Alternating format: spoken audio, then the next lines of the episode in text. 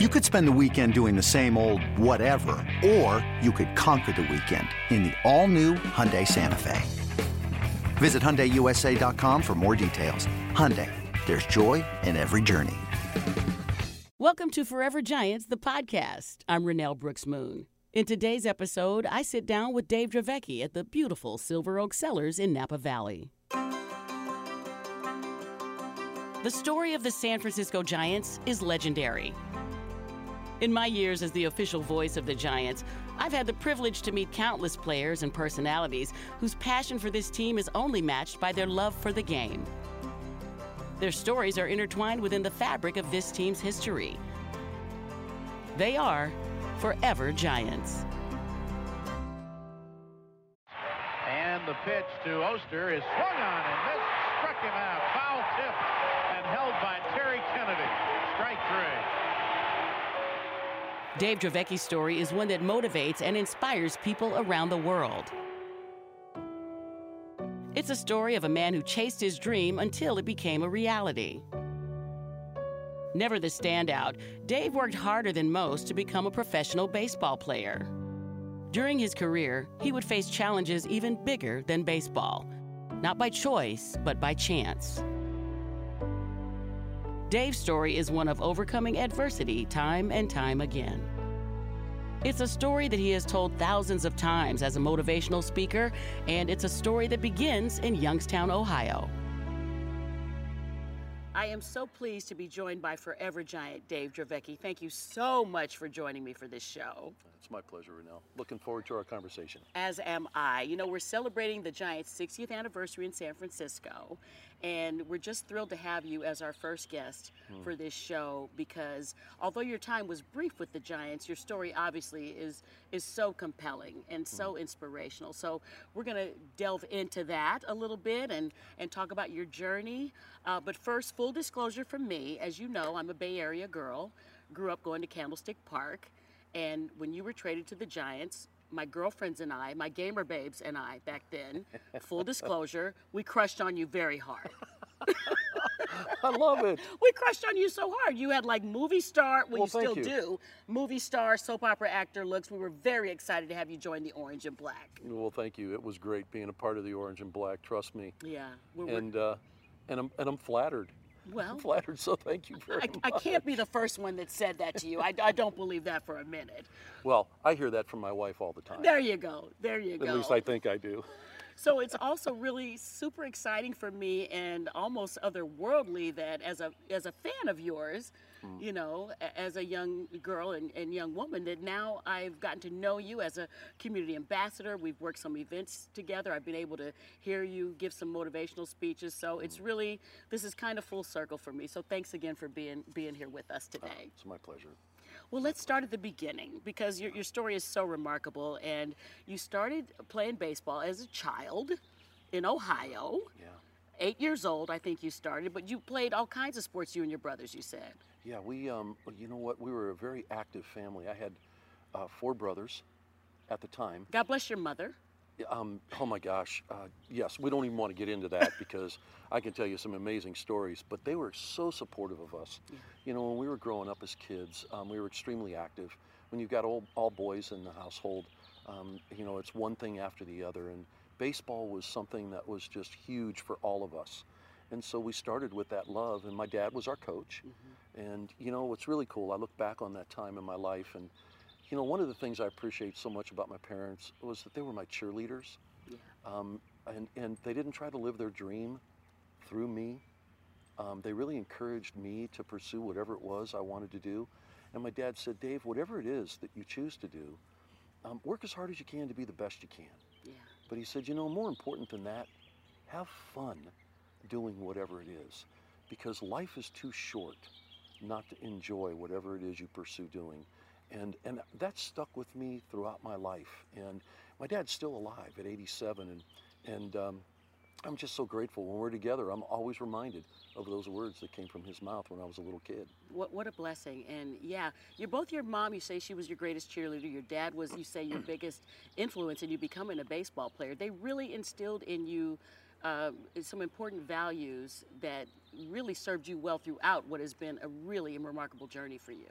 Yeah, it, it has been absolutely amazing. Um, you know, when you've got your dad there every day, when you're playing this wonderful game, and he's giving you everything that he can, you know, one of the things that was so special, you know, I'd, I'd, I'd want to play catch, you know, and so I'd sit in the driveway waiting for my dad, would come home about five o'clock.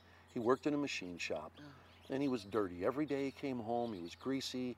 He was cut up by the steel, the you know the shavings from the steel, and and he'd, he'd drive around the corner, and I'd be standing there tossing the ball up in the air, playing catch with myself until he got home, so I could play catch with him. And I'll never forget. I would look at him, and he'd come around the corner, and he'd see me in the drive, and all of a sudden his eyeballs would just go, "Oh no, here we go again," and he would pull in, and he was so gracious. He'd get out of the car and he'd say, Give me 15 minutes and meet me in the backyard. Oh. And that's where my dad taught me. He was the first one to teach me how to actually throw a baseball with control and, and to have fun doing it. And so he instilled that love of the game. You know, that's why the movie For Love of the Game I love so much, Yeah. Field of Dreams. All those things remind me of this wonderful relationship with my father um, that instilled in me that love for the game that I got the unique privilege of playing at the highest level. What a huge blessing. Yeah. And you took that message with you every time you went to the mound. Yeah. Yeah. You know, one of the things, Renel, that I think has been so wonderful about my experience is, you know, when I got to the big leagues, I was still, you know, even though I was a big boy, I was still a boy playing a kid's game and having fun. I'll never forget when I was um, on the Padres, uh, Gary Templeton, after two weeks of me being in the big leagues, you know, he looked at me. I was I was sitting in the dugout and uh, I was cheering, and I was screaming at the top of my lungs for my teammates. Just going, come on, guys, let's go, man, go get him, get it, you know, throw strikes, let's go. And I was just into it, you know, and Yeah. really passionate. And all of a sudden, you know, Tempe leans over and he looks at me like this. He goes, Dravecky, shut up. Be a professional. You're in the big leagues. Wow. And I was shocked. I thought, oh my gosh, I always thought this was a kid's game. Right. And I didn't know what to do. And he leans back over and he goes, just kidding. Gotcha. Gotcha. I was like, Tempe, you're killing me. So, yeah, and that's all because of my dad. Yeah, that, that's so awesome. Well, let's get back to that journey. You, you started at age eight, and then you actually throw your first no hitter as a teenager. Is that correct? Yes, um, to be perfectly honest with you, I don't know specifically when it happened, but I did. Um, I do remember at Youngstown State University when I had, I was in high school.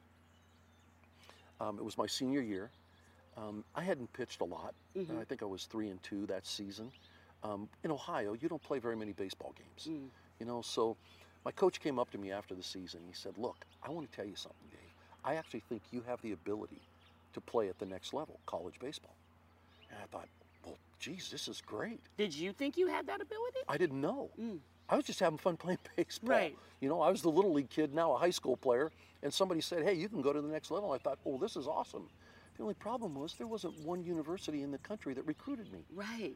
And so I lived in Youngstown, Ohio, and I decided to walk on at Youngstown State, and I played um, for them. You literally walked on because it was like 20 minutes away from where you lived. 20 minutes away. so I get there, spring spring break rolls around. Dave decides he's going to Florida with his buddies, and the team was having voluntary practices at the gym at the university. Well, I wasn't there, so when I got back after spring break, I went up to the head coach Dom Rosselli, and I said, "Coach, I'm here. I'm ready for my uniform." And he goes, "Dave, I'm sorry." Oh. But I gave all, out all the uniforms, and we've just ordered a few more because some of you who chose not to be here missed out. I was crushed. Uh-huh. Lesson learned. Yeah. You know, Yeah. I was going to have fun with my buddies. I'll go play catch on the beach, right. work out on the beach. Right. And so I waited for about a week and a half to two weeks before I got my uniform.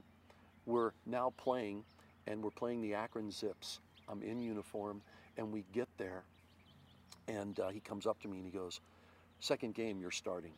It's a doubleheader. I said, Oh, yes, this is awesome. I get to play in it. So what you've dreamt of. Yeah, what I was dreaming of.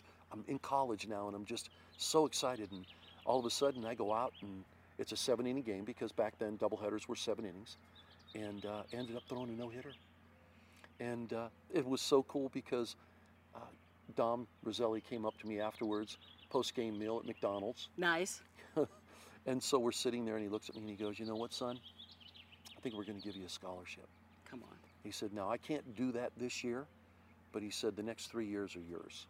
And, um, and I just was so grateful. I went home, I told my mom and dad because it was just really hard to, you know, back then it was 3,000 bucks a year to Mm. go to school. Wow. But it was still hard to scratch those pennies together to make it work, and they were so excited. They must I have been gonna- thrilled. Oh, they were so Wow. excited, and so had four wonderful years at Youngstown State.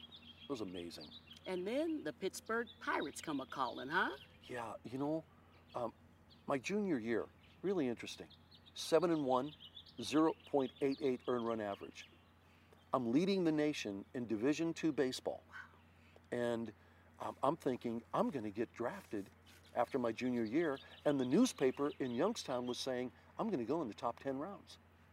Well, I got the head this big Yeah. about you know I'm I'm I'm hot stuff. Right. I'm the top 10 rounder. I'm going to go, and this is going to be awesome. Well, we go into postseason play for the first time in the university's history. Dom Rosselli gives me the ball, opening the tournament against Wright State University. To make the long story short, we got beat 26 to 1. Ooh. I gave up nine runs, and eight of them were earned. And with every run that crossed home plate, Wright State University was calculating my ERA and telling me with every run I gave up. Oh. Talk about a humbling experience Yeah. with many scouts in the stands Oh that were looking to select me in the top 10 rounds. Yeah. Well, obviously, nobody came up to me after that. And so, in my senior year, my last game against Clarion State, I went seven innings, struck out 14, gave up two hits, and we won. And there's a Dodger guy there, and there's a Pirate guy there. And the Pirate guy says, We're interested. And from there, um, in the middle day of the June draft of 1978, I get a phone call, and my brother says, Dave, I think this is it. He answered the phone. And I go, oh my gosh, this is awesome. I get on the phone, and, and it's Murray Cook on the other line, the uh, farm director for the Pittsburgh Pirates, saying, Dave, you are now the property of the Pittsburgh Pirates, and we have selected you in the 21st round. I was like, oh my gosh, that's, do I get any bonus money? Is there a bonus in this? Yeah. And I found out in the 21st round back then, they offered you a cup of coffee. Well, there you go. There you go. and they gave me 500 bucks a month. But you know what, Reno? I didn't care. I was a Major League Baseball player. The That's first right. leg of my dream came true. That's right. That's and I'm right. like, here we go, man. I get to show these guys that I'm the next Sandy Koufax or Vida Blue Oh, because goodness. those were my heroes growing up. I know.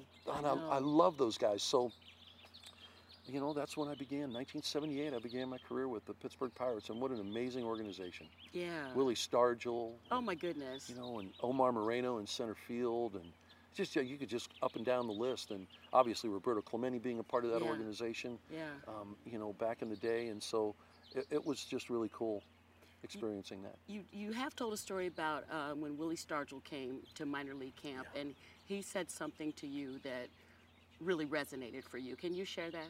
Yeah, it was profound. Um, spring of 1979, my first spring training in uh, in pro ball, and periodically they would have all the minor leaguers come together, and a big leaguer would come and speak to you, and and I loved it. But when I heard Willie Stargell was coming to speak to us, I was I was floored. I was just like, oh my gosh, they they brought, in my opinion, one of the greatest baseball players in the game to come and talk to us. I'm all ears. I'm a pitcher, but I don't care. I want to hear what this man has to say. And so he sat there and he said a lot of really cool stuff. But the one thing that stuck was he looked at every one of us and he said, Guys, I want to tell you something. Every day I wake up and I put this uniform on, I get butterflies. The day the butterflies leave is the day I retire. And I thought, oh my gosh, he has just validated my butterflies because I get them every morning I wake up when I'm in spring training. Every morning I woke up when I was playing the summer before. It was it was there all the time and I wondered is there something wrong with me? Right. And when Willie Stargell says it's okay, guess what? It's like E.F. Hutton, man. It's okay. So that was just amazing to me. You were your butterflies were validated. Yes, they were. Yeah. And I needed that real bad. Oh wow, wow! And you mentioned Sandy Koufax and Vida Blue as, as your two idols uh, uh, growing up. Tell me about them and the impact they had on you. Well, obviously, both being left-handed. Yeah. Um, I, I longed to be a left-handed flamethrower. That didn't happen, but I, both of those guys were. Um, I loved Vida's kick. I mean, way up there. Yeah. And and Sandy had a unique kick to himself too, as well. But I, I think for the most part, for me, it was Vida coming in as a young man. I think he was what 19 when he broke into the big leagues. was a kid. And to be able to do what he did, um, just said a lot about this guy's makeup. You know, he was just really focused. Sandy Koufax, I admired him so much for the commitment that he made to his faith on Sundays, not pitching. That's right. I admired so much the way this guy went about his game. So, in the course of my career, you would think, being a Major League Baseball player, I'd have an opportunity to actually meet these guys. Yes. You know, one of the wonderful things about Vida as one of my heroes was um, I'll never forget when I was um, pitching for the San Diego Padres. We go into San Francisco, and guess who I'm facing? Vida Blue. Of course. My hero is on the hill against me. That's crazy. Against me. Yeah. And so I won't bore you with all the details because we actually ended up getting beat five to nothing. but one of the most beautiful things about that story is, you know, for any pitcher in the National League, he's probably more proud of his hitting than he is his pitching. Yeah. And I actually hit a double off of Vida that day. Oh my goodness. And every now and then I remind him of that.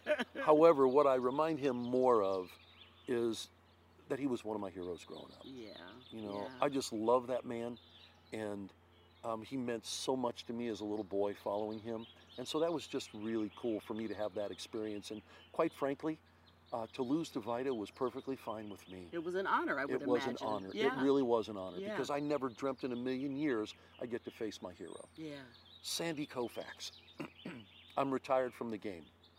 It's 1993, maybe 1994 when they played the Final Four in Char- Charlotte, and I was invited to go and speak to a group of coaches down there, and we were we were given tickets to the Final Four games, and it was back when Arkansas was playing Duke, and so President Clinton was there, and all these dignitaries were there, and then celebrities were there, and so we saw security all over the Coliseum in Charlotte when we were there. And, and as I'm sitting on one side of the uh, arena and Jan is with me, um, I look over and who do I see? Sandy Koufax. It was back in the day when I had really good eyes. and I said, Babe, you're not going to believe this, but Sandy Koufax is right over there. Oh, it's all over now for you, right? It's and over. she, well, she looks at me and she goes, Well, why don't you go over there and say hello? uh huh. And I said, Babe, I can't do that. This guy was a big leaguer. And I'm thi- Wait a minute. You were too, Dave. It might be okay. so, so she said, Go.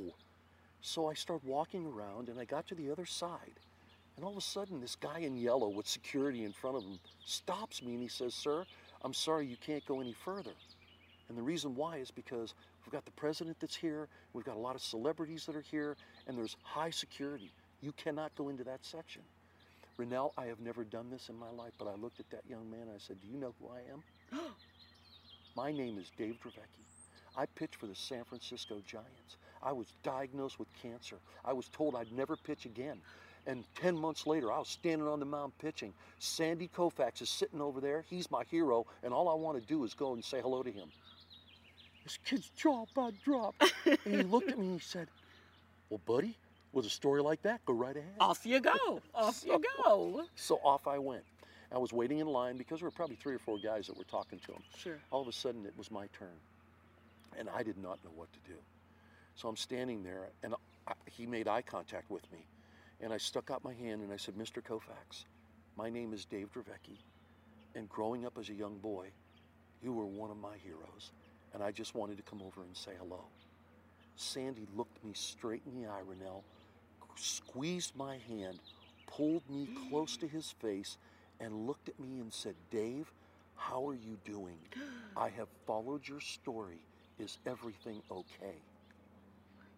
Oh I was overwhelmed. And I thought to myself, oh my gosh, my hero knows about me. And to this day, as you know, I will never forget Yeah. that story. Now, here's the beauty in that story. you know, encouragement comes in really small packages. It really doesn't take much to encourage somebody who's hurting or going through a difficult time. Those words were words of encouragement to Dave Dravecky. Yeah. Those words were an affirmation of who I am. And you know, in our culture today, we don't have much affirmation going around. That's so true. And we really need to affirm each other more. That's so true. And so I am reminded of that story and how beautiful it is in our life because of the encouragement that I needed at that time. And Jan had to nudge you. You you didn't even want to go see because him. I was afraid. Nervous? I was afraid Yeah. to go talk to this guy that was like bigger than life. I totally understand. you know, I didn't I didn't want to, you know, um, invade his space. I get it. I get it. I know? totally get it. Yeah. Yeah. But aren't you glad you did? Oh, I am so glad. Let me share one more story Yes. with you. Joey Amalfitano, I love him. First of all, he's Italian. Who, who, you know, how can you not love Joey Amalfitano with a name like that? Sure. And so I'm in spring training as a community ambassador. And they asked me to share my story with all the minor leaguers. And so I went over and I, you know, I, I pre- prepared to, you know, get in front of these kids, which was extremely intimidating Mm. because, you know, um, for me, uh, being in that area is sacred ground. Mm. You know, I'm, I'm a retired guy. I'm not a current player. Okay. And so it was just sacred. I get it. And so you step onto that sacred ground and you want to respect it. You want to respect every one of those kids. of course. And they're from A ball all the way through AAA, and all the coaches are there. And I'm sharing my story, and I tell that story about Sandy Koufax. I'm finished, and I'm getting ready to walk out, and Joe Amalfitano steps out of the room for a moment and comes back. And he looks at me and he goes, I've got something for you. And all of a sudden, out from his back, he pulls out a baseball and he says, Here, this is for you. I look down and it is an autographed ball from Sandy Koufax. And he is walking away. And I said, Joey, get back here. And he's got tears streaming down his oh face. I gave him the biggest hug and kiss and said, I love you, and you don't know what this has meant to me. And so that today, in my office, that ball is sitting on my shelf with all my favorite players. Wow. Willie Mays, Yeah. Willie McCovey, Dusty Baker, Yeah. Orlando Cepeda, Yeah. Gaylord Perry. Um, y- I mean, there's a whole slew of them there. Barry Bonds, Bobby Bonds. I mean, they've got some of the greatest signatures on these baseballs, and Sandy Koufax is right there with them. That is amazing. Yeah, was what a cool. moment for you. Oh my gosh. yeah. Yeah. Another reminder of the wonderful gift of encouragement. Yeah. Joe didn't have to do that. No. No. And what a special gesture just to, I mean, I mean, he, he, he said, you know, Sandy and I are good buddies. I was like, I was thinking, Joey, can I come over to your house when you invite him over? I just want to hang with this guy, you know? But obviously I didn't do that because that would have been way too forward for me to go. So, You have had so many remarkable moments. That's why we were so excited to, to be able to sit down and talk to you because your journey is so extraordinary. And then for you to share these special moments is, uh, is is so interesting and, and so so very moving. Now let's get you uh, let's get you to the Padres. yeah. Let's get you traded from Pittsburgh to the Padres. Tell me about that. That was really interesting. You know, I was um, I was actually working out with the AAA team in the spring of 1981, and you know I was really excited. You know, AAA baseball, you're one step away from the big leagues. Getting close. There's a revolving door with pitchers. Yep. If I make this team out of spring training, things are going to look good. On top of that, Pittsburgh's what an hour and 15 minutes from Youngstown, Ohio. Being the big leagues with the Pirates and that close to home would have been icing on the cake. Perfect. And so all of a sudden, here I am working out with this club. And, and it was really cool. This, this really interesting moment took place because um, about a week before camp broke, we, a group of us were all sitting, you know, and after, after practice, you're always talking baseball. And one of the guys in the course of this conversation said, Hey, if you never got to the big leagues with Pittsburgh, where would you want to play? We didn't know. And quite frankly, I didn't care because Pittsburgh is all- the only place I was thinking about. Sure. And so, in the course of that discussion, he said, "Well, I heard if we didn't get to the big leagues with Pittsburgh, the best place would go to go would be San Diego." We're all sitting there going, "Why San Diego?" and all of a sudden, this kid goes, "I heard if you don't make it to the big leagues with the Padres, they're AAA teams in Hawaii." Oh. And we're all thinking, oh my gosh, would that be an amazing gig or what? and so, you know, we kind of put that to bed. Nobody really cared after that conversation. A couple days pass. Now there's only two days left for spring training to break, and I'm still with the AAA team. Practice is over. I'm in the clubhouse. I've just showered. I'm ready to go back to the apartment. And all of a sudden, the farm director walks in and calls my name. And I'm like, oh no. I am either going to be traded or released, and I don't want this. I want to stay in Pittsburgh. And as he approached me, he said, Dave, we've traded you. And I was so disappointed. Mm. But as I've often said, I can't tell you how hard it was to hold back a smile Mm. when he said, We've traded you to the San Diego Padres. There it is right there, right? So now all I'm thinking is, Hawaii, here I come. and with that, he looks at me and he says, The Padres are sending you to Amarillo, Texas. and I that ain't Hawaii. I thought, where, where on God's earth is Amarillo? Yeah. And somebody said the panhandle, and I said, oh my gosh, my geography is not good. what is that and where is it? And, um, and off I went to San Diego. Yeah. And I got to tell you, Amarillo, Texas was a sweet, sweet place for Dave and Jan. Really? It really was. You know, I went there with a fresh start. You know, here's the interesting thing about baseball. You know, somebody says they don't want you, so they trade you. But there's somebody who wants you because they've traded for you. Mm. And so y- there's this really weird transition that has to happen very fast in the in the mind and the heart of the athlete. Mhm.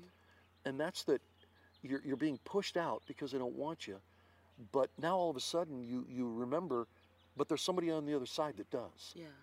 And so you move into that space and you go, okay, now I've got to show them I am the next Sandy Koufax or Vida Blue. Yeah. I got to do it all over again. Yeah.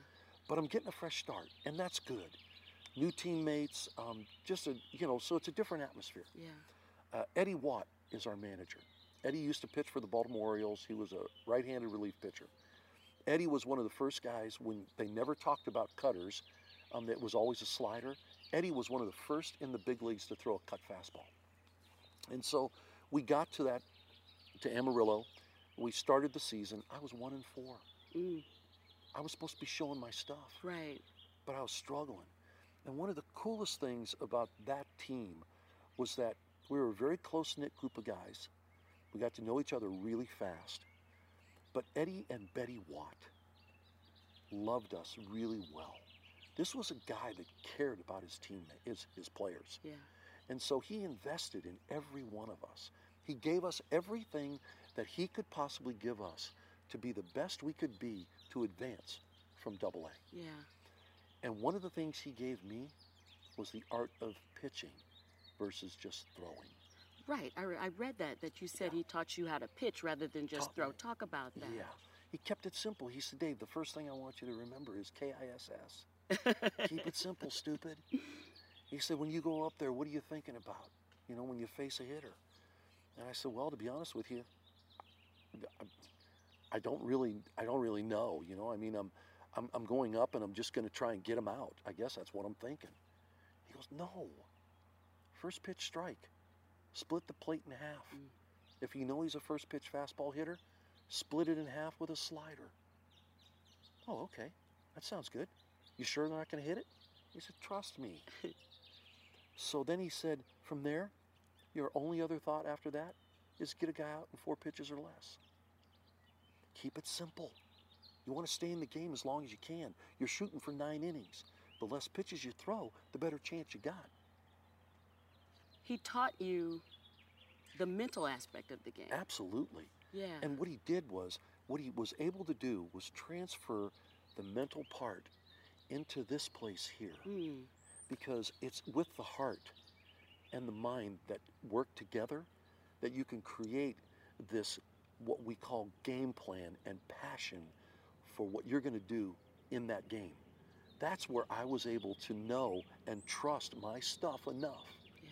that I could get guys out based on the information this man was giving me. And when I applied it over the course of an entire season, I went from one and four to 15 and five, and I was selected the minor, league, pitcher, of the year. year. And here's the other thing it wasn't just me, because in the Texas League that year, the record for complete games by a starting staff in the Texas League was 46. Mm.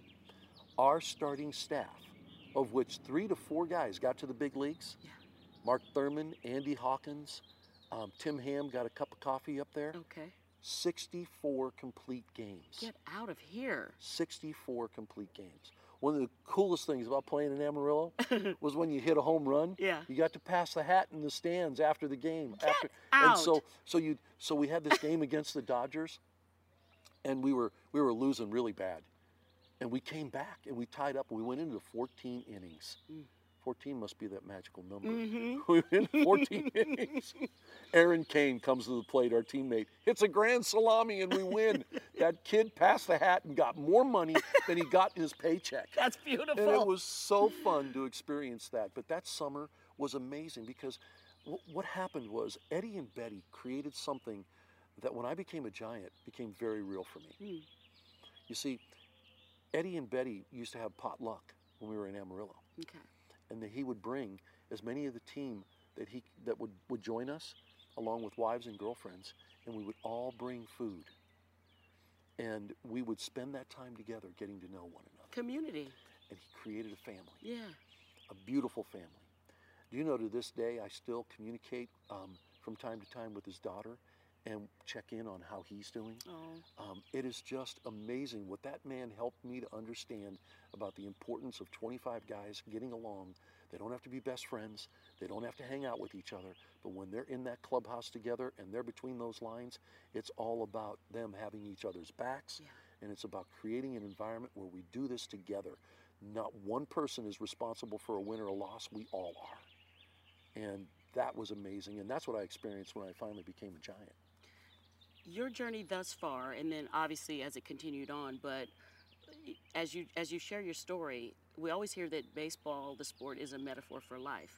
And you're sharing all of these life lessons that you've learned along the way. You're not even called up to the big show yet but look at all these amazing life lessons you've already learned. Yeah, it's it was amazing. And you know, the other piece of Amarillo, which has been chronicled really well, and I'm so grateful for that Yeah. because you know that's where Jane and I became Christians, yeah. And it was there that our faith, we began this journey um, with our faith, and and I mean, you know, we'll end up talking about this, but little would we know how important that would be then when we heard cancer, yeah. you know, but it was that element too as well that that really uh, established a foundation Yeah. for us yeah. where we saw the importance of relationship. Because out of that foundation in our faith was where we realized how important people are and how important it is to love well, how important it is to care, how important it is to encourage, how important it is to see yourself less than somebody else instead of greater than somebody else. Well, then you begin to respect your teammates for who they are and what they bring to the table. exactly And so that became a very important part of this journey that um, we began together with this newfound faith. you um, as well. established a, a, team in real life off the field Yes. it's just as important as the, the team on the field which you know prepares you for the team you need to build in life Yeah. yeah Here's the thing that's really, really cool about baseball it's understanding the value of those relationships while you're playing yeah because you never lose them when you're away from the game. wow That's the one thing that baseball gives you. When the game, when you're out of the game, it keeps moving forward without you. But the one thing it gives you are friends what a gift that last for a lifetime. that's a huge gift It is. It, and, and to this day, I can tell you those guys that are still in my life that have been a huge encouragement to me Yeah. as I continue to live. And Yeah. I will never, ever, ever forget the significance of what that means to me as a result of being a Major League Baseball player. Well, let's let's talk about some of those guys and those those teammates and and managers that you've played for. Let's let's get Yeah. that call up to the San Oh. Diego Padres to the big show. Tell me all about that. It was amazing. You know, here I am. We finally made it to Hawaii in 1982. there you go. um, Jan is pregnant and gives birth to our daughter Tiffany, my little princess, who, by the way, is still my little princess Of course. at 35 and has given me two more little princesses Oh, in Francesca and Georgia. beautiful. And they're Frankie and Georgie. oh, come And, on. oh, it is. They Stop are, it with the I mean, cuteness. they're the love of our lives. Oh, and I've got two little boys too as well from my son and daughter-in-law. And, Um, but but Jan gave birth to Tiff, and uh, it was just a sweet time in our life. I was playing in Hawaii. Life couldn't have gotten any better. yeah. I'm now a dad, and um, a couple days uh, after the birth, um, I'm getting ready to go to see Tiff and Jan, and all of a sudden the phone rings, and it's Bob Cluck, the farm director for the San Diego Padres, and he's congratulating us on the birth of our child. And I thought, oh my gosh, this is so cool. They care about me more than just being a baseball player. Right. That means a lot Right. when you're working for any company, that somebody would care for you. And so I said, Bob, thank you so much. And he said, Oh, by the way, I've got some more news. I said, What's that? He goes, You're going to the big leagues. I said, Knock it off. I said, Bob, seriously, Dave, you're going to the big leagues. I said, Bob, I know how much you're a prankster. Is this a prank? he said, Dave, you're going to the big leagues. I said, Bob, are you serious? He said, Would you like me to call up somebody else? I said, Okay, when do I have to be there? Wow. off I go. And I mean, I am just floored. I get to the big leagues. We I pull into San Diego a day later. Jan comes three days later. The baby's six days old. And she meets me in San Diego. You're not going to believe this, but it was the Motel 8 or something like that that I got put up in. We're talking 1982 now, okay? You Well, know, that was fancy then. yeah, yeah, that was fancy then. At least I was thinking it was fancy. It was okay. Yeah. But here we are in this hotel, and I'm like, where am I? What am I doing here? Do I belong here? Yeah. But I've got a big league uniform, How about that? and uh, it was absolutely amazing. But I've got to tell you, um, the first two weeks of my career, um, I, Willie Stargell forgot to tell me that when you have the butterflies throughout the whole game, Oh. it's not a good thing. Okay. And so I ended up, um, it, well, it just felt like every time a guy came to the plate, it was Babe Ruth, Yeah. and I couldn't get him out. Yeah. Uh, to the point where one one game um, I was pitching and Dick Williams came out, and Dick was a tough manager, Mm-hmm. really tough. But I had a lot of respect for Dick Williams because he knew how to handle players. He knew the players he could go to the press and rip, and they'd be okay with it. Mm-hmm. He knew the players he had to be face to face.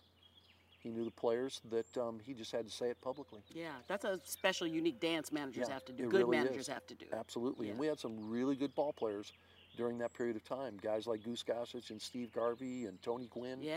Some great players. But um, I'll never forget him coming out to the mound. He looked at me. He goes, Rookie, if you don't start throwing strikes, I'm sending you back to Hawaii. Oh my goodness. And I stood there and I stared at him and I was thinking to myself, that might not be a bad idea. So we're in LA. Jan and Tiffany were there. I go back to the hotel room and she finally looks at me and she goes, Dave, what is wrong? You've lost like 12 pounds. You're not talking.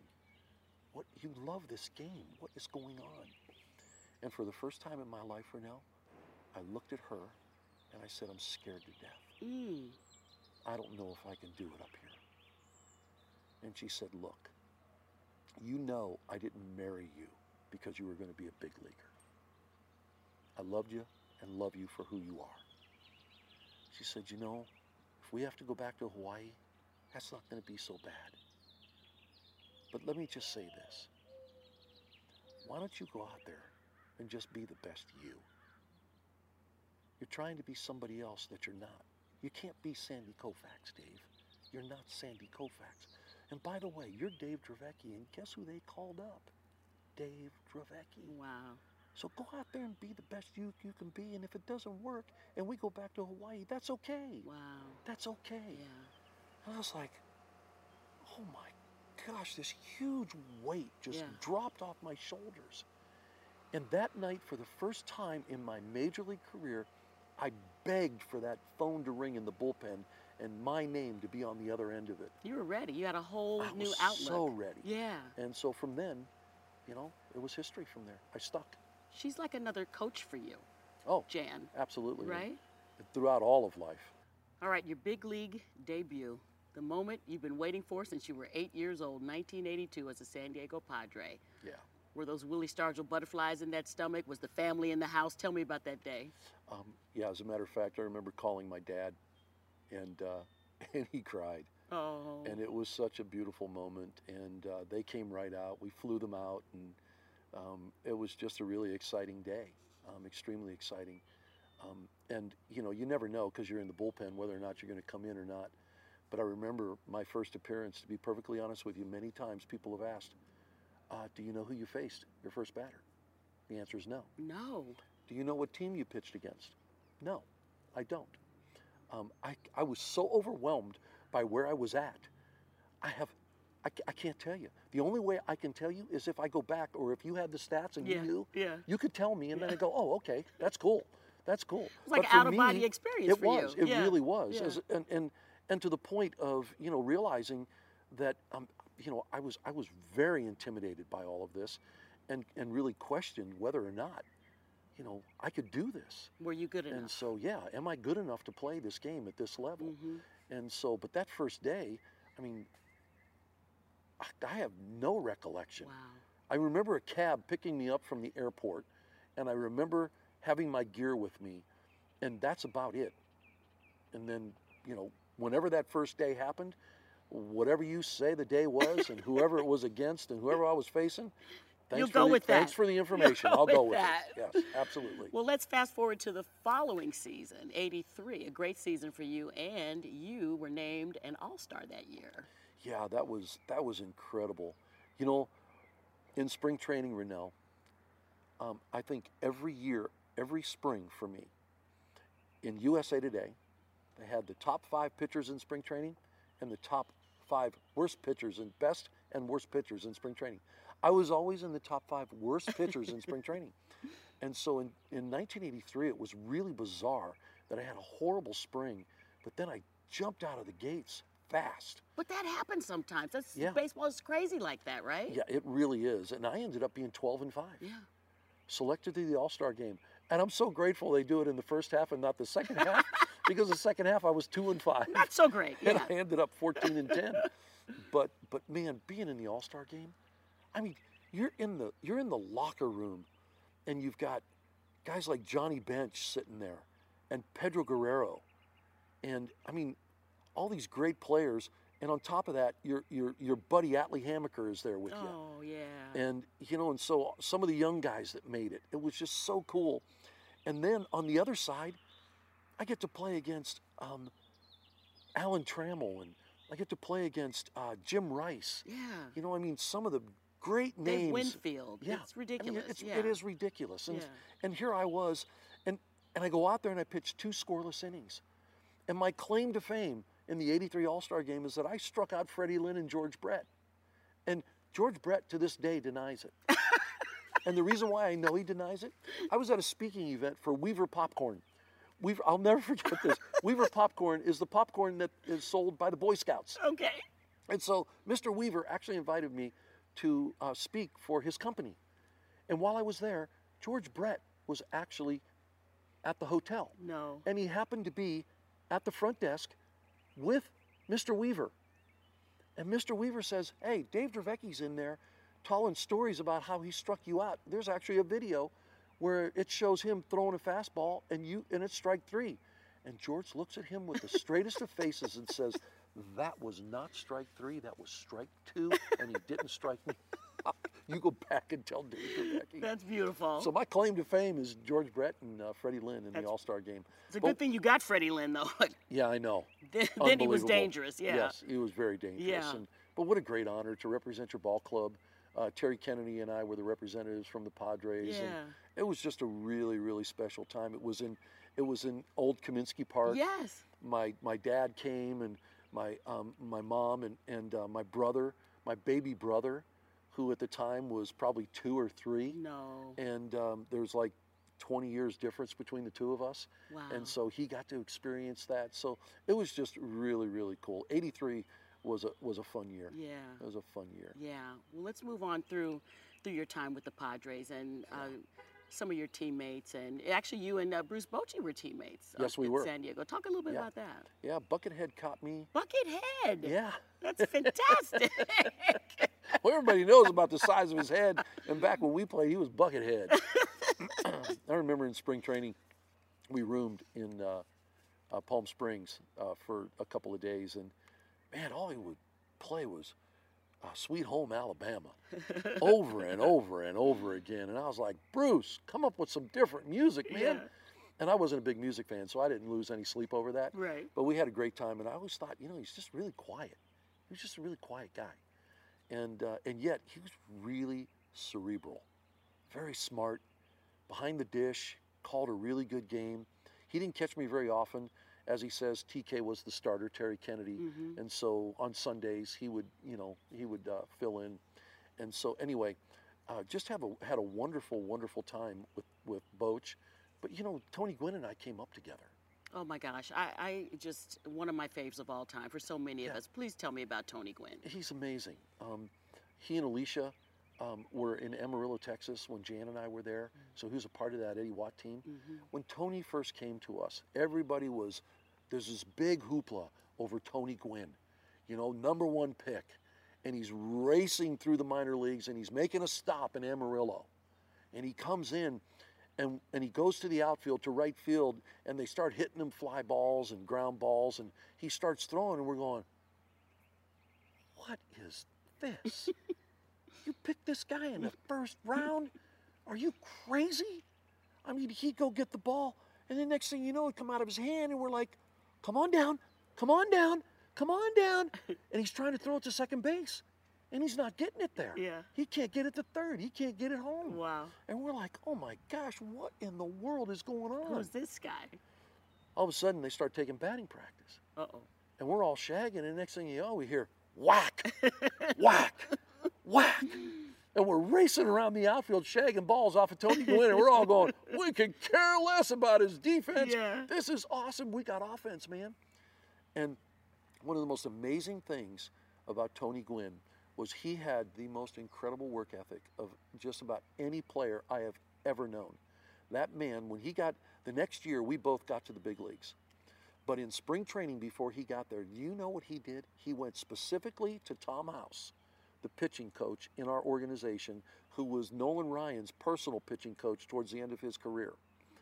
Tommy was asked by Tony to help him throw a four seam ball from the outfield because he kept grabbing it with two seams and it would dance all over the place and he never had the accuracy that he wanted. He spent that whole spring, Renel, learning to throw out of his glove from Tom House a four seam fastball. And all of a sudden, how many gold gloves later? Mm-hmm. I mean, this kid was amazing. When he got to the big leagues, he was not the same guy we saw a year earlier. Right. And then he'd go down and take 150 swings before batting practice even started. This man would work on every aspect of his hitting and fielding that you could think of. And then when it came to running, he never had to work on any of it Mm-hmm. because this guy had such natural instincts for the game that um, his moving from first to third or from a base hit that looked like a single to second was just based on the God given talent that he was given and those instincts that he kicked into gear. When he crossed between the lines, that man was a pure baseball player. His work ethic was legendary, and I know a lot of players even respect him more for who he was off the field than on the field. Oh, wonderful human being. Yeah.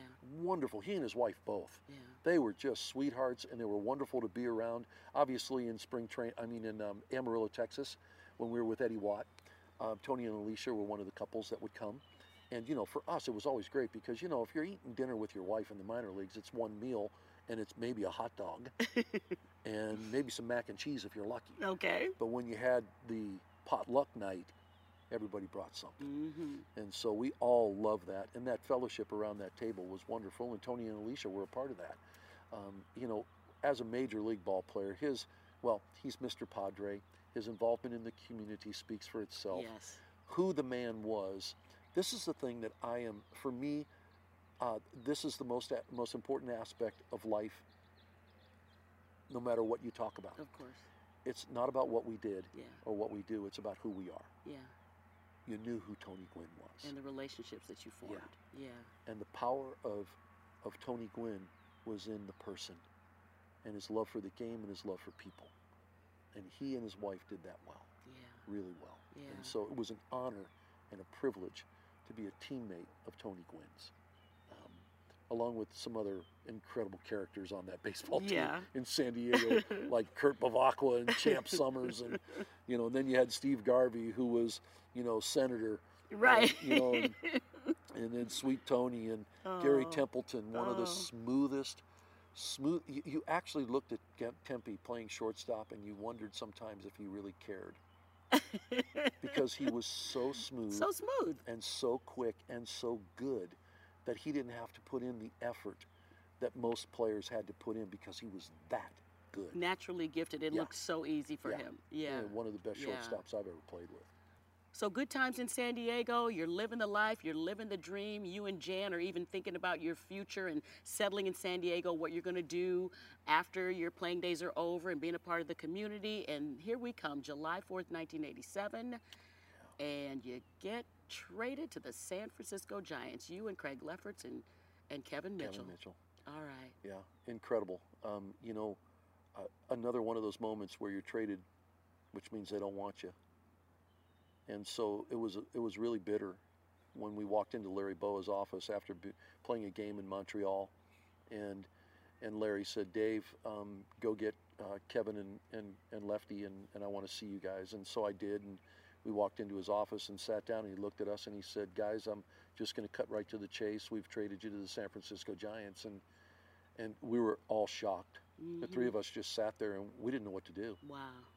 And and Kevin was really upset Was he? Yeah. because he was born and raised in San Diego, exactly. and he was so upset that he didn't want to go. Yeah, I'm sure he thought he would end his career there Yeah, too. It was yeah. amazing, and so it took everything for Craig Lefferts and I to convince Kevin to get in the cab with us Oh. to go to the airport the next morning Yeah. because he did not. He was ready to go home, and so we literally had to persuade him to get to the airport with us and fly to Chicago to join the club in Chicago. How'd you finally end up convincing him? Um, we, we, I- I think it was a matter of just words that we hoped would be an encouragement to him to realize that even though we're not wanted here, somebody else wants us. Yeah. And and the other thing was just praying a lot that he would actually hear it and get in the car with us. It was like because it was Boogie Bear. Yeah. And you didn't want to mess with Kevin Mitchell, man. Absolutely not. was one tough hombre. That's and right. So we were very, right. very gracious, and yet tried to be as firm as we could that we have no choice. We've got to go. Mm-hmm. Cool. Yeah. So we finally arrive in Chicago, and when we get to the clubhouse, um, Mike Krukow stops us and, and looks at us and says, "Gentlemen, welcome to the San Francisco Giants. Giants, you are the final pieces of this puzzle. We are so excited to have you with us." And with that, Murph comes up and says, "Hey, Hum Baby wants to see you. Roger Craig wants to see you up in his office." Uh oh. So, Lefty and, and, and, and Kevin Mitchell. If, is it okay if I say Boogie Bear? Yes. Okay, so the Boogie Bear, so the Boogie Bear and Lefty and I head up to Hum Baby's office, and when we get in there, Al Rosen's there, Norm Sherry, and Roger Craig. Wow. They tell us to sit down, and all of a sudden, um, Al Rosen looks at us and just says, "Gentlemen, welcome to the San Francisco Giants." And Hum Baby then says, "You guys are the final pieces of this puzzle that we have been building, and we are so excited to have you as a part of the San Francisco Giants. Wow. And we're ready to go now. Yeah. Let's go. Yeah. Let's go." And I got to tell you, it felt so good because you know here was this bitterness over being you know traded by this organization i thought i was going to spend the rest of my career in but sure. now i'm a giant and after hearing those words it's like i could care less about anything that happened Yeah. back there i am now a giant and gosh Renel, i've got to tell you i had a horrible first half i was three and seven and i don't know exactly what my numbers were for the second half but i pitched so much better Mm-hmm. and part of the reason why was because I love Candlestick Park. And I loved it when I was a Padre because every hitter hated hitting in Candlestick Yes, Park. yes. And Hum Baby said, when we get back home, psychologically, you need to remember, Dave, this is our grounds. These, the, these elements are for us, and they play in our favor. And I looked at him and I said, Hum, you need to know something. I've always loved pitching here. You don't have to worry about that with me because man, that second half of the season, I pitched my best baseball. Wow. And we go into the um, into the playoffs against the Cardinals, Yeah. and you know, game two, um, you know, I get to start against John Tudor, one of the best left-handers in the game at the time. Yeah.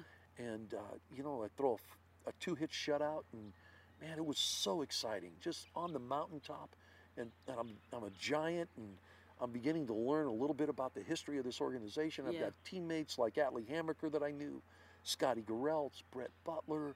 Um, you had uh, Hackman. Mm-hmm. I mean, you know, you could just go up and down the list of the players Matt on that Williams, team. Robbie, Thompson, sure. Yeah, I mean, just amazing. Bo Mel behind the plate, Yeah. and Bob Brenly, and I mean, just an incredible team. Jose Uribe, Uribe at shortstop. and- Mm-hmm. That was a that was a special time that hum baby era, and you, Yeah. you guys the 87, 88, 89, you guys were widely regarded as you know uh, one of the great teams of the, in, in Giants history. yeah, that was just a really, really cool, cool team. Yeah. Really cool team. Well, talk about the legend that is the Giants and, and putting on that orange and black and all the history that comes with that.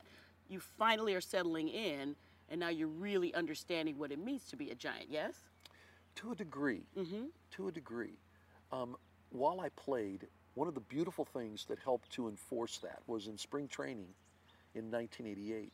Willie Mays hung out in the clubhouse a lot. Which he still does today. I know. It is absolutely amazing at know. 86 years of age.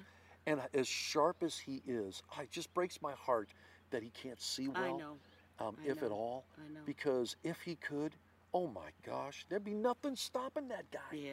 He's unbelievable. But to have him come into the clubhouse and get all over the pitchers as we sat there um, with our ice packs all over us, and he'd walk in and he would just be reaming us up one side down the other. Just you guys are a bunch of sissies. and I mean, we just loved every minute of it because it was Willie Mays. Yeah, you said he really used to get on Atlee Hammaker a Oh, lot. all the time. He got on Hambone all the time. And Atlee and him used to go back and forth, John at each other, and obviously Willie would always win. And uh, and Atlee loved it because this guy, this guy is San Francisco Giants. Absolutely. And you know, um, in my humble opinion, um, back then, being able to hang around him has made me realize today, now looking back, just how special that was. You really can't appreciate something until you're out of it for a while and you get a chance to look back and experience it, which is what the Giants have given me the opportunity to do Yeah. as an ambassador, to experience it once again and become a part of that family. And, and now I know the significance of what it means to be a Giant because, um, because of the, the history and the tradition of an organization that has maintained the integrity of a game that is the great American pastime. Mm-hmm. And, it, and it's with guys like Willie Mays and Willie McCovey and Orlando Cepeda and Juan Marichal and Gaylord, Barry yeah. Bonds and Bobby Bonds and you know and the Rich Aurilias and the Rob Nens and the JT Snows and the Robbie Thompsons and the Mike Krukows. I mean, you keep you can go from from decade to decade to decade Yeah. to decade and, and and understand why this organization is so amazing. And it and for me, it all starts with the greatest baseball player that's ever donned a uniform, Yeah. and that's number 24. How lucky are we, Oh, right? yeah. How lucky are we? Yeah, you've used the word blessed a couple times in our conversation together.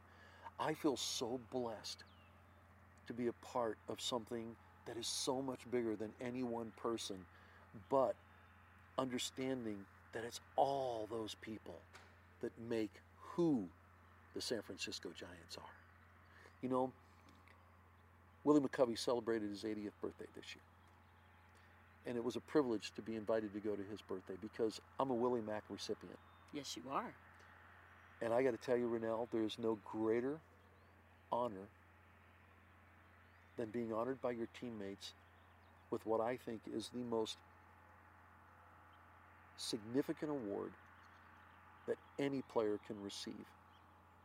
And it's not because of anything that Dave Dravecky has done, but it's all about who Willie McCovey is. hmm And he was a great baseball player. But in my mind, he's an even greater man. hmm He really is. And and I have had the privilege of just barely getting to know this man. But just spending time with him, I walk away feeling so much better about Yeah. life Sure. um, because he's so humble. Yeah. And he's always talking about how great Willie Mays is. Yeah. And you know what? He was great too. Yes, he was. He was great too. Yes, he was. and he means so much to this organization. And you know, those guys, those guys are the ones that started this thing. You stand on their shoulders. Yeah. Yeah. Well, they literally carry us. they really do. and it's because of them that I think we get the unique opportunity. You know, it's the it's the understanding and the foresight of Mario Alioto and Larry Baer oh yeah. to see the significance of the past in this organization and how powerful that is as the the present is being played out. Yeah. And and to bring those two things together, all that can do over time is to continue to create these generational fans that go into the future. And that is one of the uniquenesses of the San Francisco Giants and being able to hold on to that fan base Yeah. because they understand the significance of who they are as an organization over 136 years. That's right. That's right. So, That's I mean, right. You and to said be a part of that, generational generational fans. That that fan base. You see it still today at games, three, four generations yeah, of a family at the game and passing that tradition down. You know, my mom was pregnant with me in 1958 when the team moved here from San Francisco, so it was passed on to me in utero, if I may say that. if I may say that. absolutely. But I, that's why it's such a unique fan base, as I know you experience as a community ambassador going out and, and meeting the fans all the time. There's such a very special and rich connection that our fans have to this team that you can't say for other franchises, and you speak to that. Absolutely. Yeah. You know, there's another name that I want to mention Will Clark. Oh, the thrill. Yeah. He was a teammate. And I'd take nine Will Clarks any day. Mm. And I guarantee you I'll compete with you through the whole year. And you're going to have a heck of a time beating me in the World Series. hmm Um, you know, it's guys like Will, um, guys like Atlee uh, that still stay connected. You know, I'll never forget. I'll never forget Renel when Will, um, actually, about a year and a half ago, sent me a text, and he said, "You know, Dave," um, he said, "I I, uh, I was coming across this rummaging through some stuff, and I thought I'd share it with you, and it was a photo of Will."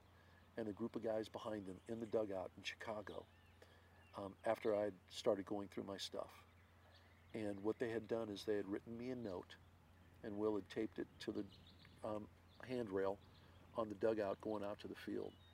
And it was just a reminder that these guys were um, wishing me well and praying for me. Wow.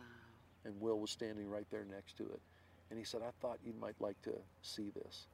And I looked at I, over the text, I sent back a text. Oh my gosh, this is amazing because what it reminds me of is the community of baseball players that I love so much, that meant so much to me during a difficult time. Would you please send me a copy? And he said, absolutely. And about a week later, I got the copy of that. And I was Wow. just, I was like, oh, Oh, that's so special. yeah, really special. All right, well, let's talk about it. Yeah. Let's talk about it. Um, 1988, opening day. You're, you're, on, you're on top of the world. You're 32 years old. You're a San Francisco Giant. You're the opening day starter. Yeah. You've got a beautiful wife and, and family. You are on top of the world. You are living the dream. Yeah. Tell me about that opening day start. It was amazing. You know, you can't paint a better picture. You got Chavez Ravine, Dodger Stadium, Dave Dravecky versus Fernando Valenzuela. Come on. I mean, it was amazing that Classic, day. yeah. and we won five to one that day. I hit a double off of Fernando. He threw me that lazy screwball and he hung it up and it went off of the right center field wall. And I mean, I was so fired up and we win and I'm thinking, man, I'm going to win 20 games. Yes. And all of a sudden by September, I'm noticing noticing this lump on the outside of my left arm. So and- you discovered it. yeah, um, and it was it was obvious by this time. It had grown to about half the size of a golf ball that was sticking out of my arm. Oh my. So Jan and I um, were in an examining room waiting for the doctors to come back to tell us what they see on the MRI that I just had. Before they get into the room, and our door was open a few inches, um, they put the films underneath the lights and they examined it first to confirm, just to be on the same page as to what they were going to tell us. And I'll never forget hearing the word cancer. Had you and Jan maybe even thought that could have been a possibility? No. Not at all. No, we were thinking this was scar tissue Yeah. from throwing the baseball so much you Right. tear muscle fibers Right. and they can calcify. It's kind of like blockers bruise in football. hmm And so that's what we were thinking. And now all of a sudden we hear cancer, but they're not in the room yet. And so I just looked at Jan in those brief seconds that we had and said, we need to pray. And, and I don't wax eloquently when I pray, so I just said, God, Nobody does. It's yeah, okay. Yeah, and and it's it's beautiful to know that God's okay that you don't have to wax eloquently. Trust me, because uh, my prayers are really simple, and this prayer was, God, I have no idea what we're about to face, but whatever it is, please give us the strength to endure. Yes. The doctors come in, they confirm, in fact, that I have cancer. I hear that, and then I go into a totally different space. I am there physically, but I am not there mentally. And all of a sudden now I'm thinking about the things that matter most. I'm thinking about life. I'm thinking about death. I'm 32 years old and I, I am now hearing the word cancer and thinking I'm coming face to face with my own mortality. And the first thought that came to my mind was, oh my gosh, if I die from this disease, who's going to marry my wife? Oh my goodness. And then I thought, that person's going to be um, the one that raises my kids. Mm. And then I thought, oh my gosh, will this guy love them as much as I do? Oh, But then, you know what, Renel? The next question came in, and I was overwhelmed by it. Will this guy love them more than I do? mm. oh my. Because I know who I am. Yeah. And I haven't been the best husband. I haven't been the best dad, and you know, and the game gets you caught up in stuff, and you know, and and uh, it, it doesn't matter um, where you're at in life. This stuff just comes at you, and when it comes at you, it affects you. You know, you're having a bad day at the ballpark.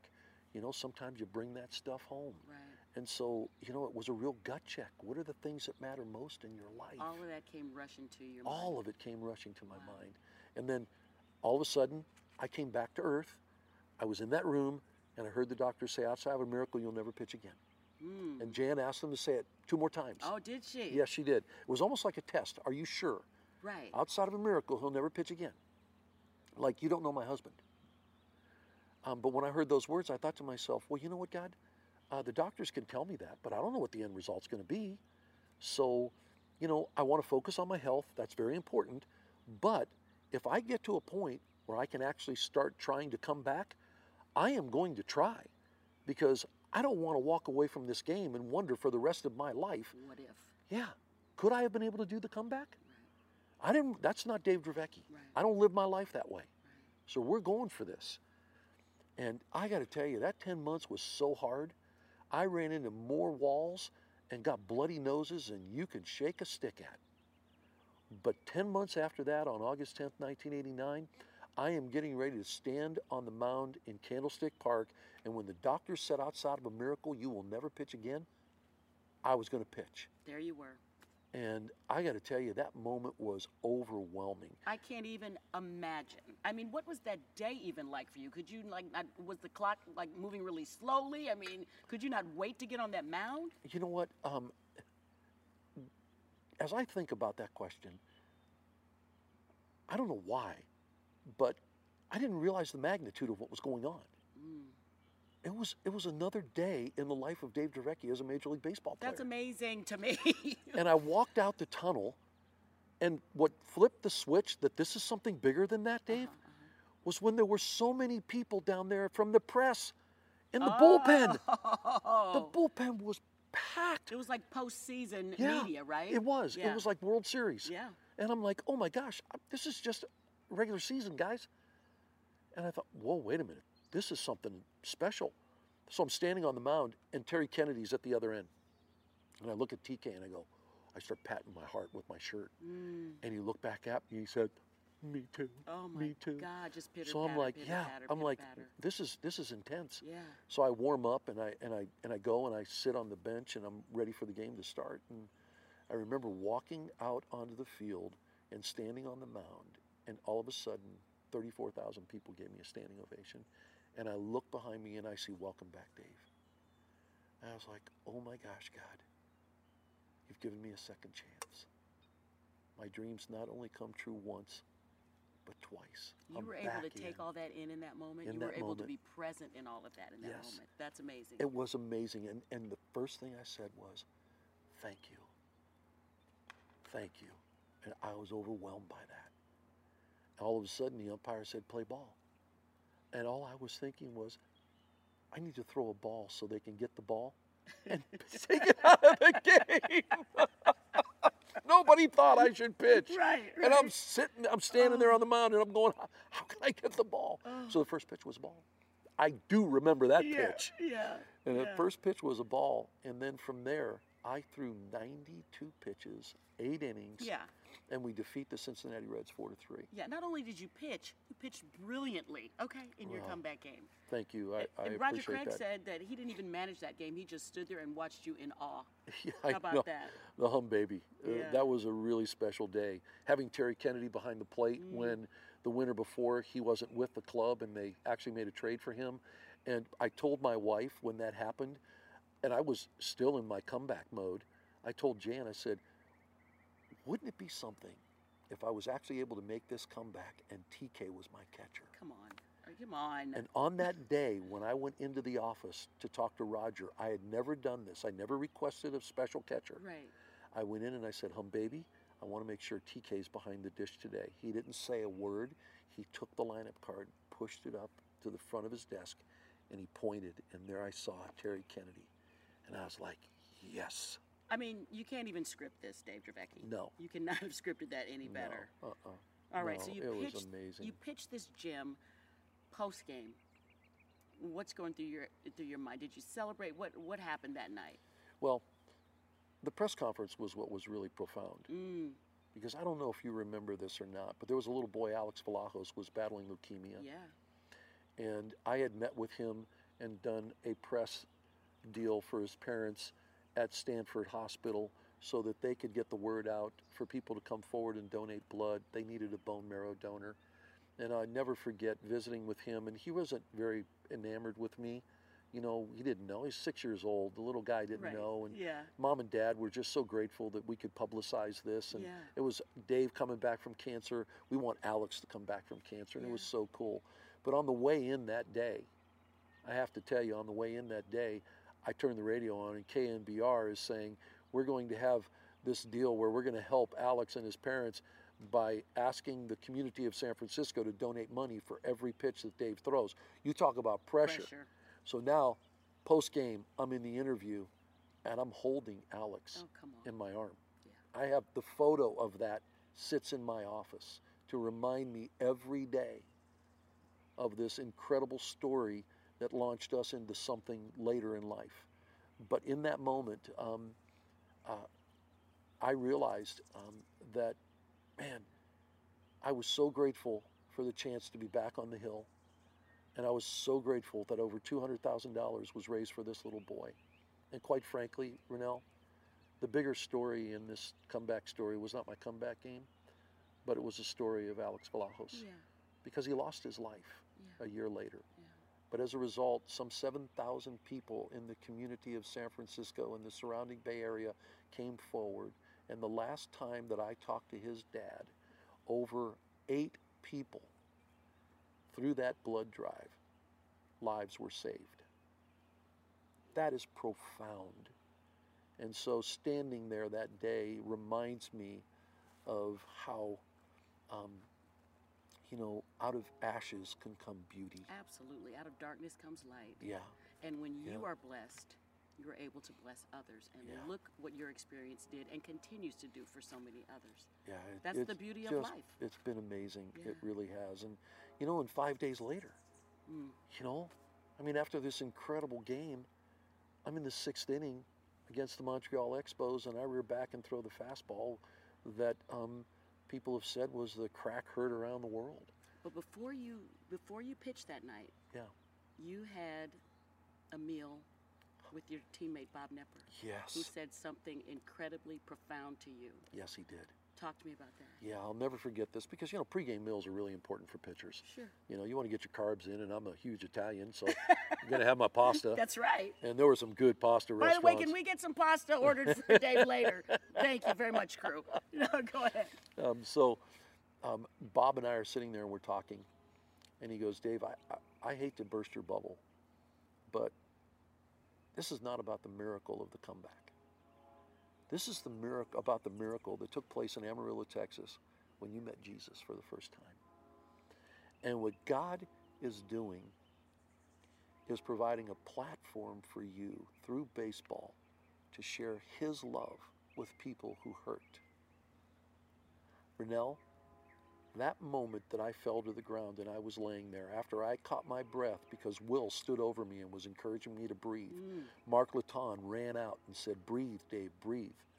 As I got my faculties back, all I could hear were Bob Knepper's words. Now, it would take a couple years before all of that would sink in. But in that moment, I was like, oh my gosh, God, what are you up to in this story? Because he had just said that to you hours earlier. Yeah. Come on. Four or five hours earlier, It's I heard those words. Yeah. And when I heard them, I thought, well, that's great, Bob, but I'm in the saddle, man. I'm, I'm, I'm loving this being, being a ball player again, you know? Yeah. You couldn't hear it in the way you needed to hear it No. until, Until. you threw that pitch Absolutely. to Tim Raines. Yeah, to Wow. Tim Raines. And you know what's really cool? I've got complete closure in that game. Do you? Yes, because 25 years later, the man that asked the bat boy to give him the last pitch that I ever threw sent that ball to me in December three years ago.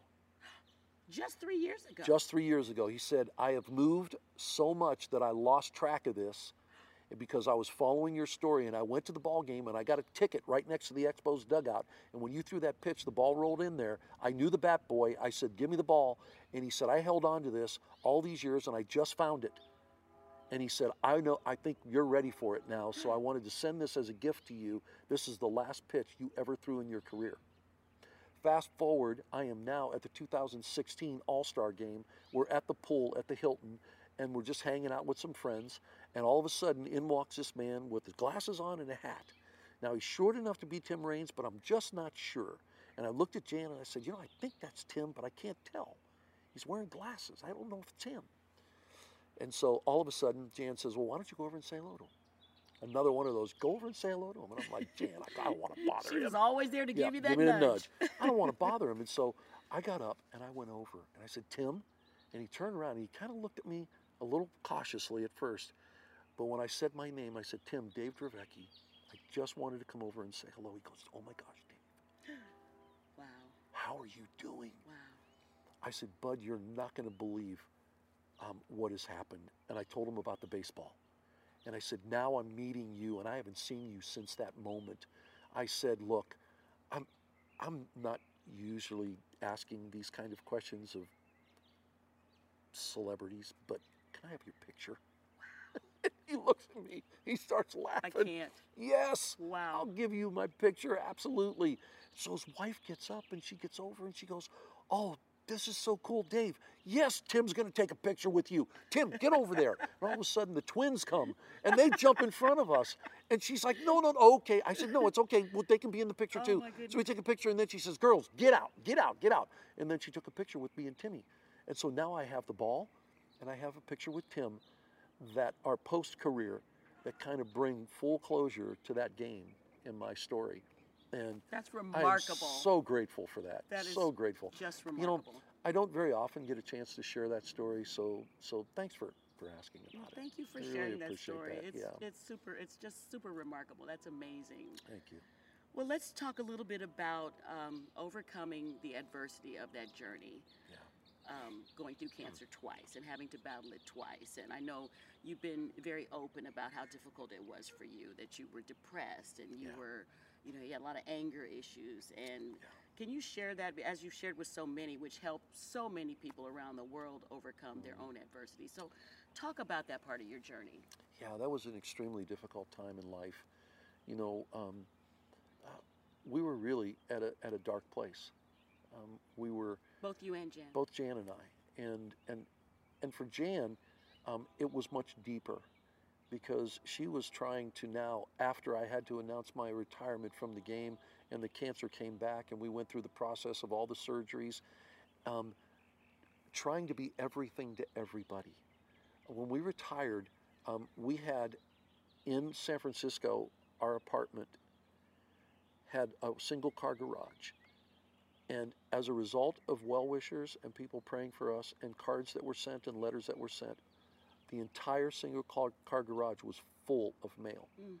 And we felt compelled to respond to all of it. And so a bunch of people stepped in to help. The Giants, um, an organization um, called Insight for Living that um, handled all the serious suicidal counseling letters that we received because people were just pouring out their hearts.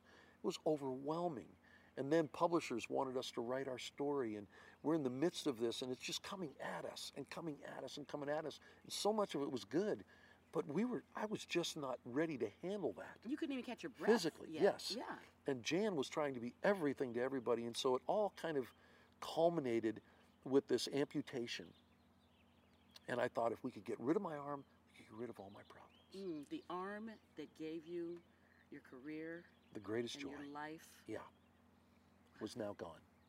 And I thought, but if we can get rid of this, maybe I can get rid of all my problems. Mm. And that's when the the darkest of the darkness began because I went into an identity crisis.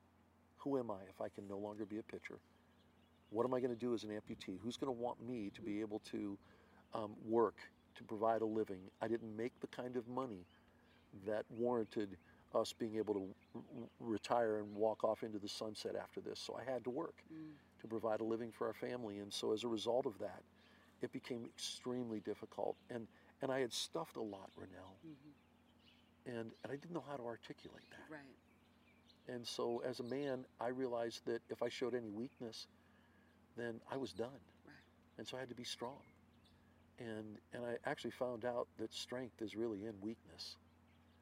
And, um, but in order to get there, um, I had to get worse because I became verbally abusive Mm. to the people that I love the most.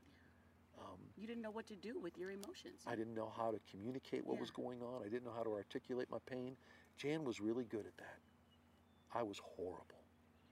And unfortunately, the people that I love the most, I was the hardest on. Of course. And you know, I don't say this as an excuse, but for me, they were safe. I understand. And yet at the same time, that is no reason to ever treat a woman like that, to ever treat two little kids like that. Was horrible. But it wasn't even really you. You know what I mean? Y- y- yes, It wasn't you. yes, because it, it, it was the result of all this pain that I stuffed because I didn't know how to talk about that pain. And in the talking is the healing. And so um, eventually, we finally moved to a place where I was willing to say to Jan, um, if you're struggling that much, I was still in denial, Renel. Mhm. If you're struggling that much, then I will support you and we'll go get counseling. Mm. And we moved into 18 months of counseling. We both got on Prozac. We call it vitamin P. Okay. And so it was an incredible tool in helping us to heal, along with going into our story and finding those places that needed to be reworked hmm because they were very unhealthy. For 18 months, the gift that God gave me was to actually learn how to communicate to the most amazing woman in my life. That's one of the bravest things you can do is, is, is go to therapy Oh. and figure it out. And what I experienced when people say and talk about God's grace, I actually experienced it firsthand through an amazing woman named Jan Dravecky. That you did. And so, as a result of that, when we were done with the counseling, we had moved to Colorado to get a fresh start. And while we were there, she had received a book that she was asked to endorse dealing with men and their anger. How ironic is that? Yes. And as a result of that, Renel, she came to me and said, I would like for you to go to this counselor who specializes in anger. Mm. Are you willing to do that? And I was so healthy at that point. I said, honey, absolutely. I do not want to be this man anymore. you had done the work, so you were, you were able to receive that from her. Absolutely. Yeah. And so she gave me that gift, another gift. Yeah. And for 12 months, I went into anger management counseling. And it really wasn't anger management, it was freedom from anger. hmm It was freedom from anger because I, I think my wife would tell you today it's been about 22 years since Mount Vesuvius erupted. Mm. And gosh, that feels good to say. Yeah. It really does. Yeah. And so, you know, we, we got on a healthy track. And it was so good. It was so freeing to be out from underneath all of that stuff. Yeah. It had And, weighed you uh, down. Yeah, How could it not?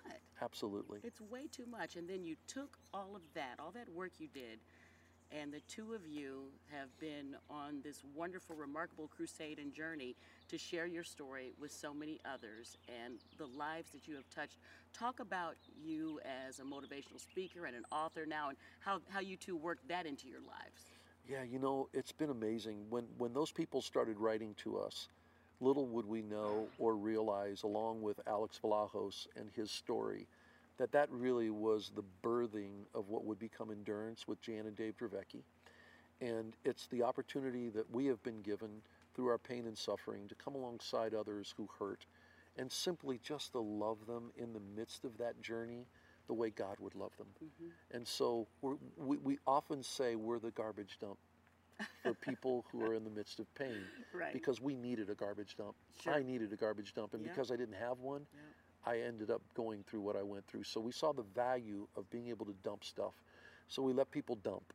And then in the midst of their dumping, there's no judgment, there's no criticism, there's no condemnation, there's only love. We all got stuff. We all got stuff. And so what we have been able to do for 28 years is to just simply through our story come alongside people and love them in the midst of their pain. And and we do that by offering the, uh, uh, what we call our encouragement gift box that basically has our story in it, yeah. um, book form.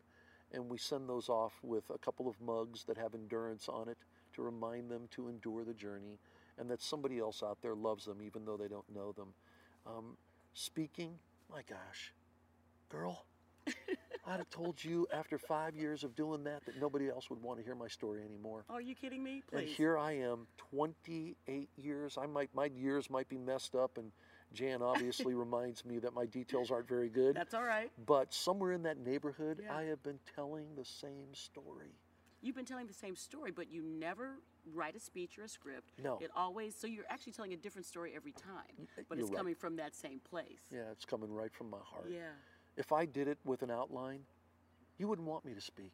It wouldn't have the same impact. No. No. And you know, life experiences allow me to speak to different things every time I speak. Mm-hmm.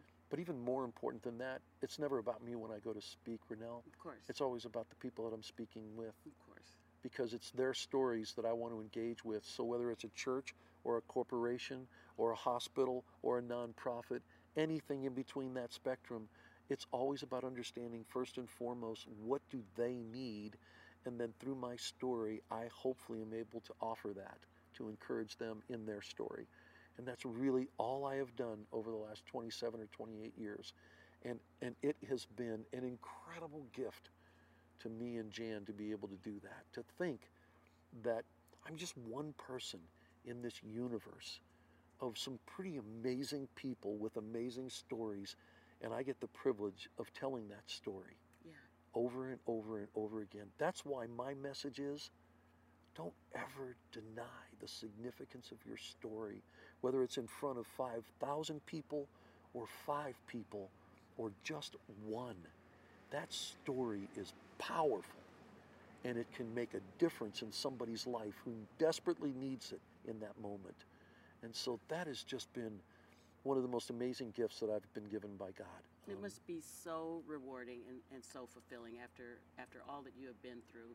Yeah. To be able to have that impact on, on other people. You know, Jackie Robinson is, you know, I idolize him of course, and my favorite one of my favorite quotes of his is, you know, a life is not important but for the impact that it has on other lives. Yeah. And you have been living that every day. I just watched the um, watched the MLB piece on Jackie. Yeah. Um, I, I'm reading a book about Jackie right now. Um, I have so much admiration and respect for what he was able to do. Um, I really do believe that he was God's man for a very important moment in history.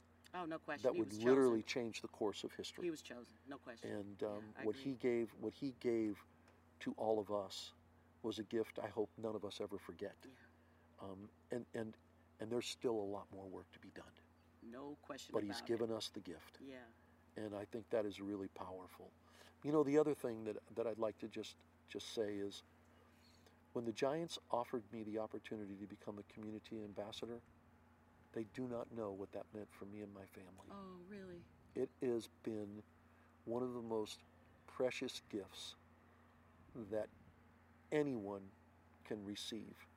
Because what they allowed me to experience is to become a part of a family that I love with all my heart. Mm. And instead of it just being from the outside, now I get to experience it from the inside. That's right.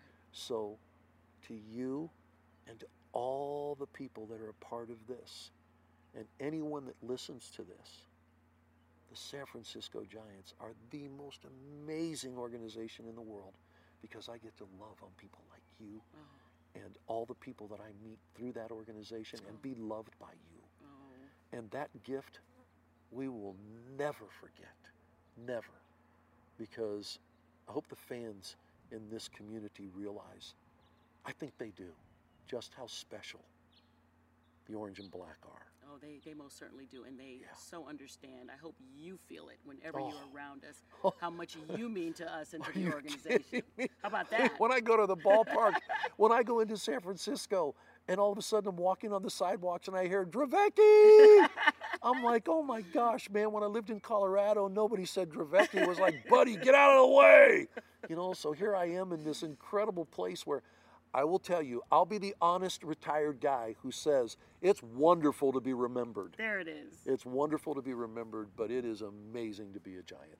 Well, thank you for this amazing conversation and just bless you and Jan and Mm. all my best to you and the family. And thank you for the gift that you've given so many of us. And thank you for your time today. As a matter of fact, I have something for you and Jan.